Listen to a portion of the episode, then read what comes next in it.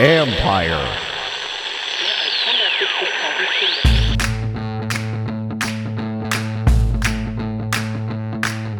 Hello and welcome to my podcast. Do me a favor, subscribe to the John Keim Report wherever you get your podcast. You're watching on YouTube. You know the deal. Hit that like button, hit that subscribe button. You can find us there as part of Ampire Media. That's A M P I R E.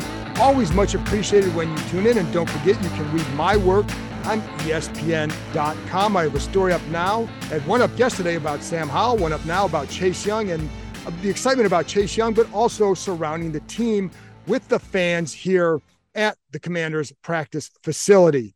So let's start there. Oh, by the way, before I continue, don't forget I will be doing a live podcast. I'm going to do it at 1 p.m. Eastern time on Friday. I know that may not be the best time for all of you, but it's the time we're that's the time I got, and it's the time I'm going to do it. So join me if you can. Appreciate anybody who's able to tune in, and it'll be on the site later, and it'll be up as a podcast as well. So you can tune in for that later or come in there. I'm going to give you about 10 minutes of an update, and I'll answer questions for about 10 to 15 minutes so you can find out some of the questions that you want answered, and I can hopefully help you with what I've seen from the early part of training camp. Keep in mind, they still haven't put on the pads yet. And today there were no pads at all, no shells or anything like that. So they're really, it's just as players like to say, the underwear Olympics. You can still learn some things, but you can't extrapolate and go too far with the meaning of everything until the pads come on. So let's set the scene for you here today because a big story of a big story today was the return of the fans. It was the first day that practice was open to fans and they showed up, folks. They were uh, the team estimated around 3,000. I think that's a fairly accurate estimate. I was guessing around 2,500. They had around 3,000. Associated Press estimated around 3,000 as well, um, as did Scott Abraham from Channel 7. And so, like, there you go. Uh, So it's around 3,000. That's a really good crowd for a first day of camp, especially training out here in Ashburn not the easiest place to get to. It was at 9 a.m. And they also, I think, fans had to get used to the idea of you're going to have to park somewhere else and then take a shuttle over to the facility. So the early, early part of practice, maybe there was about a little about 1,500 here. And then as the shuttle buses were bringing people over, it got more and more full. So I'd say, uh, again, around 3,000. And you'd have to go back to the RG3 days in Richmond when you get opening day crowds like that. And certainly, you know, they used to get that back in the day, but it's been a little while since then. And, you know, last year there were less than 100. I mean, it was pretty bad. I know that was some of that was the lottery system they had that wasn't working as well, but a lot of it, as you know, was apathy toward the team and the lack of excitement about the franchise in general. And that's what this is about right now. It's about the excitement about the franchise. Whether or not this team is any good this year, I think certainly fans seem to feel much more free to root for their franchise once again. And you saw it. And you could hear the enthusiasm when Josh Harris, a new owner, showed up. There were a couple chants of thank you, Josh. Nothing like overly exuberant, but just certainly some people chanting that. He's signing autographs. He's, he's getting pictures taken with people. He understands that this is a honeymoon period. Trust me, he understands that. He also knows if he doesn't win in a few years, that honeymoon period is not going to last that long. But I do think that, that the commanders have the right group in charge to try to turn this around, not just turn it around because they're not they're not extremely far off from being a good team. We got to see about Sam Howell. We know that. But as far as being a sustainable winning organization, they weren't there yet because they haven't done that. They hadn't done that in more than two decades. So they're not there. They have some work to do and they know it. But it's a, a big part of this equation is getting the fans back selling more tickets to FedEx Field. That's one of the things that you talk to people in charge here that they feel like they've been doing very well. They're certainly selling more tickets to games. Uh, that Arizona game is going to be is close to a sellout. I think a big difference there is not only is it close to sellout, but it's close to a sellout by Commanders fans, not just because they're playing the Cowboys and you get half and half. This is that's a better sign. Now, how it goes the rest of the year, who knows? But in that first game, I think you're going to hear the most pro commander crowd that we've seen in a while there. And, you know, I think the players consistently talk about what that means for them. And even Chase Young was talking today. Just he said, you look around this facility, and I, you know, there's video on the on the YouTube page on one of the shorts section that just shows you the facility. And he said, he goes, it was like it, he goes, it looks like it's an NFL practice. And he's right. This is how it should look as you can hear planes flying overhead as of course we're close to Dulles. You got the sta- some of the stands behind me right now. But you know, you hear that. Um, and he even said that it was he kind of laughed because you hear the fans going crazy when he said he, you know, he looked around and the, the receivers are running routes on air. So there's no defense. McLaurin catches a long pass and the crowd goes crazy I mean, within reason. That doesn't happen all the time, right? But that's when you know that they just feel good again about rooting for this franchise. So that that's part of what was going on here. You had one fan yelling to Ron Rivera as they as he walked on the field. He got a nice, nice ovation. Tress Way got a nice ovation as he walked. Uh, so did Chase Young, Terry, of course. But with with Rivera, one fan yelled out, "No BS, Ron. It's all about football." And Ron, of course, acknowledged that because that's something that he knows very well that this is the first time that he's really coaching this franchise when it is just about football. So there you go. And and um, again, they know it's a honeymoon period. They know it won't last because you you've got to build a winner for this to last. But it's but it's it's almost like a rebirth. And you know, and there you go. So a lot of work to be done today with that. So let's get to on the field, catch you up on on some of the highlights for practice again. No pad, so take it all for what it's worth.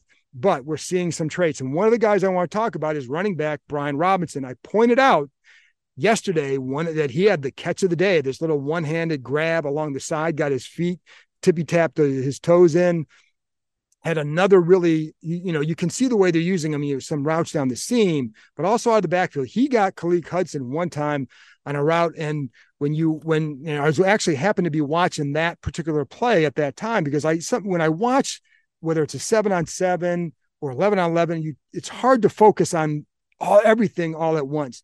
So you go back and like I try to watch who's the guy, what's the matchup I want to watch. And sometimes it means you miss something over here. But in this time, I'm like, I want to watch Hudson against Brian Robinson because I think both are key to what's going on here. Robinson is development as a as a receiver, and then Hudson his his growth as a linebacker to help provide more depth. On this particular one, you could see Hudson, you know, Robinson lined up offset as a running back. Hudson starts leaning out to the outside, doesn't want to get him that out, doesn't want to lose that outside leverage. So he leaning, and then the snap, Hudson is caught leaning. And Robinson comes out, does a little shake, and dusts him inside. Just a really nice move by Robinson, catches the ball. He had Cody Barton flying over, almost deflects it, but but Robinson got it. Good throw, um, but just a good job with Robinson with his feet. And it wasn't that he couldn't catch it at Alabama. They said he didn't need to. They didn't need him in that role, but it's a role they want to develop with him here. So that was one play. Now, you know, for for Hudson, he got there was another time where there's a screen. I think it was to Robinson. He would have he probably would have made the tackle on that play, but he kind of, you know, you allow yourself to get blocked out of the play because you're not supposed to be tackling out here yet. And the, the play goes for a long gain, which the crowd liked but I do think that that he probably would have made the play on that one. So a good job by Hudson there. And I think it'll be interesting to watch how Robinson evolves in this offense and the way they're using like that RPO game, the impact it has on him. And one of the things that Sam Howell talked about on Wednesday was that RPO game. And it's something that he used it, that he was familiar with at North Carolina because they did a lot. So he said some of these concepts that he's running now are the same as what he ran at Car- or that that they use at Carolina. They did not use the RPO a ton last year. It was not a big part of Scott Turner's offense, but it is a big part of Eric Bieniemy's offense. And he, you know, Howell thinks it kind of will help the run game. So we'll see how it works with Robinson and Antonio Gibson. Um, and you know, it it could the whole the main focus cause indecision on the defense. You do that, now you have a chance. so there you go on all that. I also like how Cole Turner has been running and looking early in camp. Nothing, I don't have any big highlights to discuss with him. Just that, you know, don't forget about this kid. Like he was the talk, he was a talk of camp last year until he got hurt. And that you you hurt that hamstring once, man, it can bother you for a long time. And it looks like he's running more freely. Um, you know, it seems to be doing a good job. I do think that he's a guy that he provides necessary size at that receiver position uh, at the at the receiving position not receiver but just as a as a receiver he provides that necessary size i think combined with logan thomas they should be okay there as long as they stay healthy um so there there you go there and then i talked talk to you about Quan Martin yesterday, and I'm going to talk about this kid a lot because I really like him, and he's a guy that I think he's. I think you know. I think their first two picks will be end up to be very good picks. But Quan Martin, um, I just really, really like. And I think he's a very smart player. And one of the things I know that one of the reasons they liked him is because he was taught by, you know, for his first few years in, at Illinois by Lovie Smith. Now, Lovie wasn't there last year, but Lovey is a guy that Ron Rivera knows very well and respects very well. So, uh, respects a lot and so he got they got good intel on on Quan, but but I know in the process when they would talk to some of those Illinois players, they would talk about how well prepared they felt they were, and that's why when I talked to you yesterday about how settled he is with his feet, how patient he is with his feet in the slot, it comes back to I think the knowledge and the smarts for the game, anticipating, knowing what could be coming, and then and not falling for for false moves, false steps or etc. So I, you know, he's just a guy, like I said, if I like him, so we'll see where it goes when the pads come on, but I do like him. I think he's going to be a good player for them. School is out and summer is here, so it's time to plan your next family adventure. With eight different levels, 16 courses, 250 climbing obstacles, and over 4,000 feet of zip lines, the Adventure Park at Sandy Spring, located in Montgomery County, Maryland, is the largest ropes course and zipline park in the country. Beat the heat and join us after dark for some night climbing. When the sun goes down, the park is lit up, allowing you to climb under the stars. Check out their glow in the park events for extra glow lights and music throughout the forest. Want to keep your feet on the ground? Grab a bite to eat from the food truck and give axe throwing a try. Perfect for first timers or experts, their projector systems allow you to throw at traditional targets, play tic tac toe, connect four, or even hunt zombies. Listeners of this show can get $5 off any ticket by entering the code KEIM23DC at checkout. That's promo code KEIM23DC, K E I M 23DC. Now open seven days a week, this is the perfect time of year to get outside and join the adventure at theadventurepark.com Let's go to the offensive line for a minute. Just looking at some of the backups, because I think there's going to be some int- interesting situations develop there. Because, you know, you right now the starters are you got Leno, Charles, Gates, Cosmi, and Wylie. So those are going to be your starters. And the backups, you have Daniels, fourth round pick, you're going to keep. Stromberg, third round pick, you're going to keep inexperienced guys, obviously. And I think Daniels definitely needs some work before he becomes a, a, a legitimate contributor. And then, then you have Chris Paul, another young guy, inexperienced. But again, I told you yesterday that they like, they want to at least get him some reps at tackle at some point. They do like him at guard. They like the way his body was reshaped, that he's in better shape this year than he was last offseason. So then what do you do? Like, you know, Tyler Larsen, he's primarily a center, but he can play guard. They need him to play guard because you can't have three guys on your roster that you just think will play center. That's it. you can't do that in this day and age. Nolan Laufenberg will be a guy to watch because he also can play center and guard. Might be a guy you can put on practice squad, elevate, but he can play center and guard. Mason Brooks is a guy that can play guard and tackle. And so I think he was a priority signing in free agents in, as an undrafted free agent. And I think he's going to be one to watch as we move into camp as well. So there you go with that. Now let's get to Dyami Brown because he had a big catch today, probably the, the catch of the day. The offense was not great today. and I will say this I think the defense should look better. They're further ahead. They're, you know, this is an experienced group.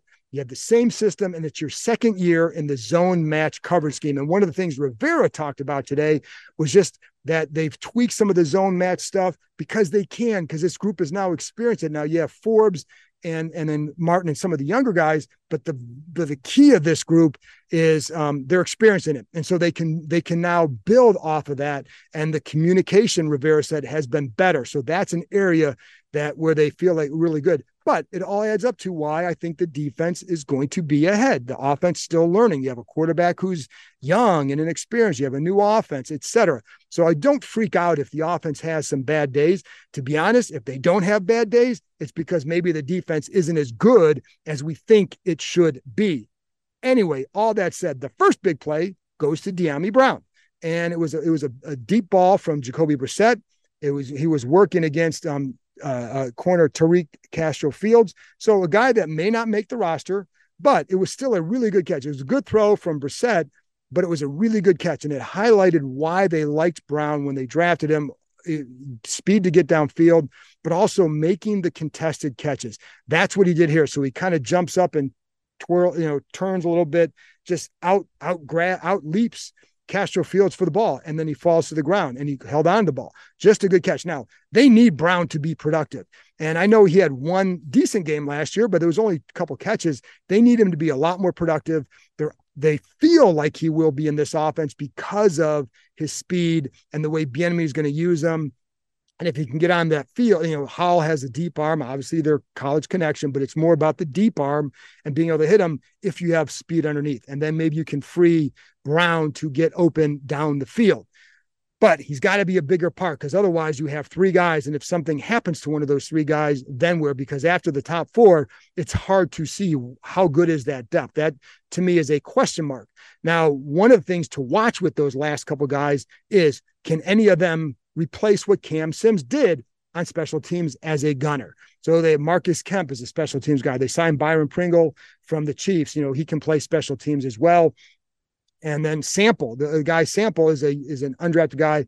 He's a guy to watch because he's got size. Now, is he going to make the roster? I don't know, but I think he's a guy that you could put on practice squad and see where he develops and could he become again, you know, a, a contributor there. But it's but to be honest, like that Cam Sims role, is a little bit surprised to let him get away just because he does so he did so much for them. And again, as a gunner, he was really, really good. So anyway, let's stick to receiver because I want to talk about Terry McLaurin. One of the things I love to do during camp, you know, we can tape, we can only tape about from on video about 10, about maybe 50, first 15 minutes or so of practice. And in that time, you get some just really some individual drills, no one-on-one matchups anymore so you're not going to see that from us fans in the stands can record the video they do not let the media record it after a certain point because there's i mean their their thought is that we have a bigger reach whatever you know fans can do it you can put it out there we can see it thank you for that but for me what i like to do is i like to record the receivers for example then go back and see how they do it and use terry mclaurin as as the guide so there were a couple routes that uh, even on Wednesday that I saw was just like a little quick five yard out, right? And so how does what how does McLaurin do it compared to some of the other guys? Not all the receivers, but just in his group, the X receiver spot. And what you'd see is a lot of times on that second and third step, McLaurin's already into his turn. So by the fifth, so like he's got um, some guys might be turning on their inside foot. He's planning and turning, and he's getting into his turn quicker. And so by his fifth step, his head is already around. And you see some other guys, it might be their sixth step, their seventh step before their head gets around because they're just they're running, their routes aren't as crisp. The difference in that, the here's the difference.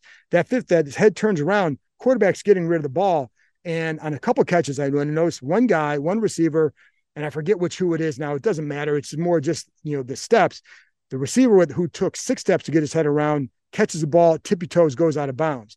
Terry gets his head around at five steps, catches the ball, has enough room on the sidelines to still turn up and turn it into a gain. Now, again, it was just an individual route, but in a game, those little extra yards matter. And when you do it precise, that's what happens. And that's one of the things that McLaurin does. He, there are, you know, Jahan Dotson's a really good route runner too. And I want to pay attention to what he does as well because, for the same reason. But McLaurin, you saw that. That's one of the things that I always see. And it's something I always like to do because you learn a lot. And so there you go. Um, there were a couple times he's not perfect. he did have one route against uh, Benjamin St-Juste, and this says a lot about St-Juste and his ability to play physical. And McLaurin comes off the line, St-Juste jams him, gets his right arm, right hand in there on his on his on his up up up on his ch- pec and his chest, and stops him. He gets him. He he he wins the route because he was able to play physical, keep his balance. Just good technique by St-Juste. Um, now, McLaurin gets got Emmanuel Forbes later in the practice, and, this is after the Dyami Brown catch. McLaurin beats Forbes, and I didn't see the start of the play. Like I told you, I'm not watching everybody on every play because it's hard to do that. He was on the opposite side. All I know is he was about five yards beyond Forbes, and he makes the catch um, for for a long gain. So that that's Terry McLaurin, folks. And by the way, J- linebacker Jamin Davis still working with the twos you know, and I know they did they did this with Cody Barton in the spring. They had him work with that while the others, so the others could kind of run at their fast pace while he was still working into speed. And that's what, you know, with Davis again, that's why he was here with the rookies. Davis seems pretty fired up about what he could do this year. All right, let's get to Chase Young. And I talked about him yesterday as well. I'm going to briefly talk about him again today because he continues to look good. Again, no contact yet. And Charles Leno, the left tackle he's going against, when you can't really make contact with them, a defensive end, a good defensive end is going to win more often than not because you just you you're going to limit your contact. But what I will say, what the good sign is, he's he is getting into to Leno, and he is, you know, he was he was won some on the outside and won some on the inside. Those are all good signs, and and I'll be curious to see how that battle evolves when they get into when they get deeper into practice and they get the pads on. Also, now on the Eric Bieniemy, there goes some of my notes on the Eric Bieniemy um, update because you always got to talk about the enemy. And again, I think the urgency in practice has been good. And w- again, I pointed this out yesterday. I like how receivers sprint to the line of scrimmage.